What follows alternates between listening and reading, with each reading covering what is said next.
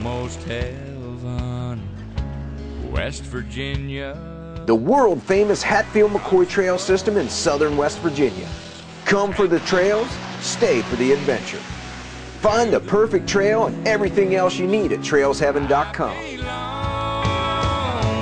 West Virginia, Mountain Mama. West Virginia, wild and wonderful. Mm.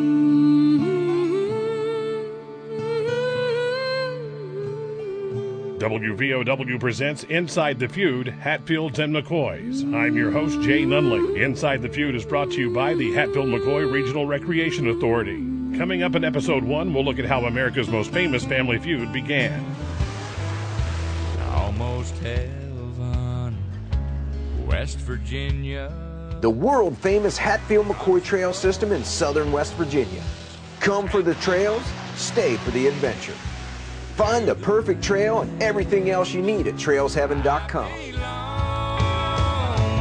West Virginia, Mountain Mama. West Virginia, wild and wonderful.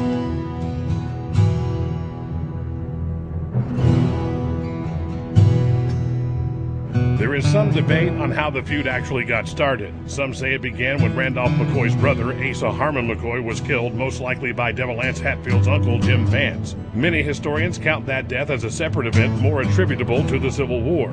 Historian and WVU Extension Professor Bill Richardson says no matter what, the roots of the feud are based on the war between the states. There were several feuds that happened along the Kentucky border after the Civil War, very similar to the Hatfield McCoy feud that most people haven't heard of, but had very, very similar dynamics. And the one common denominator were these people who were coming back from the war, who had been in these very, very violent circumstances, and come home to their own situation.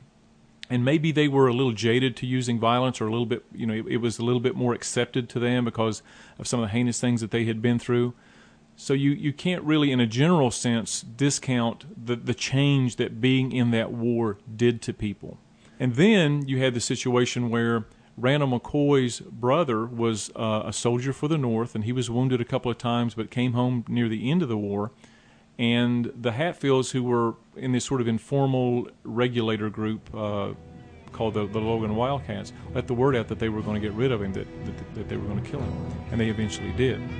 So then there's a very specific connection to the war. These were Southern um, soldiers looking for this Northern soldier to kill, and they eventually did.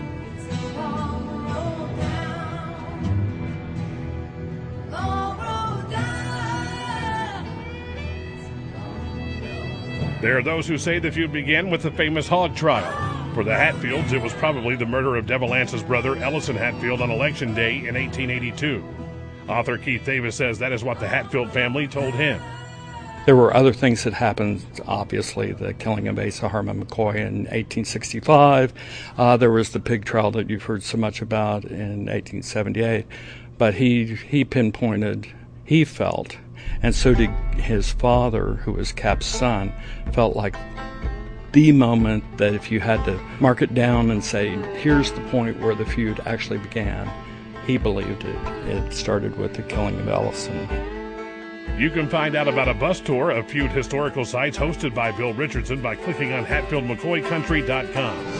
To find or purchase literature about the feud and other West Virginia history and novelists, click on WoodlandPress.com. For Inside the Feud, I'm Jay Nunley on WVOW, the voice of the coalfields.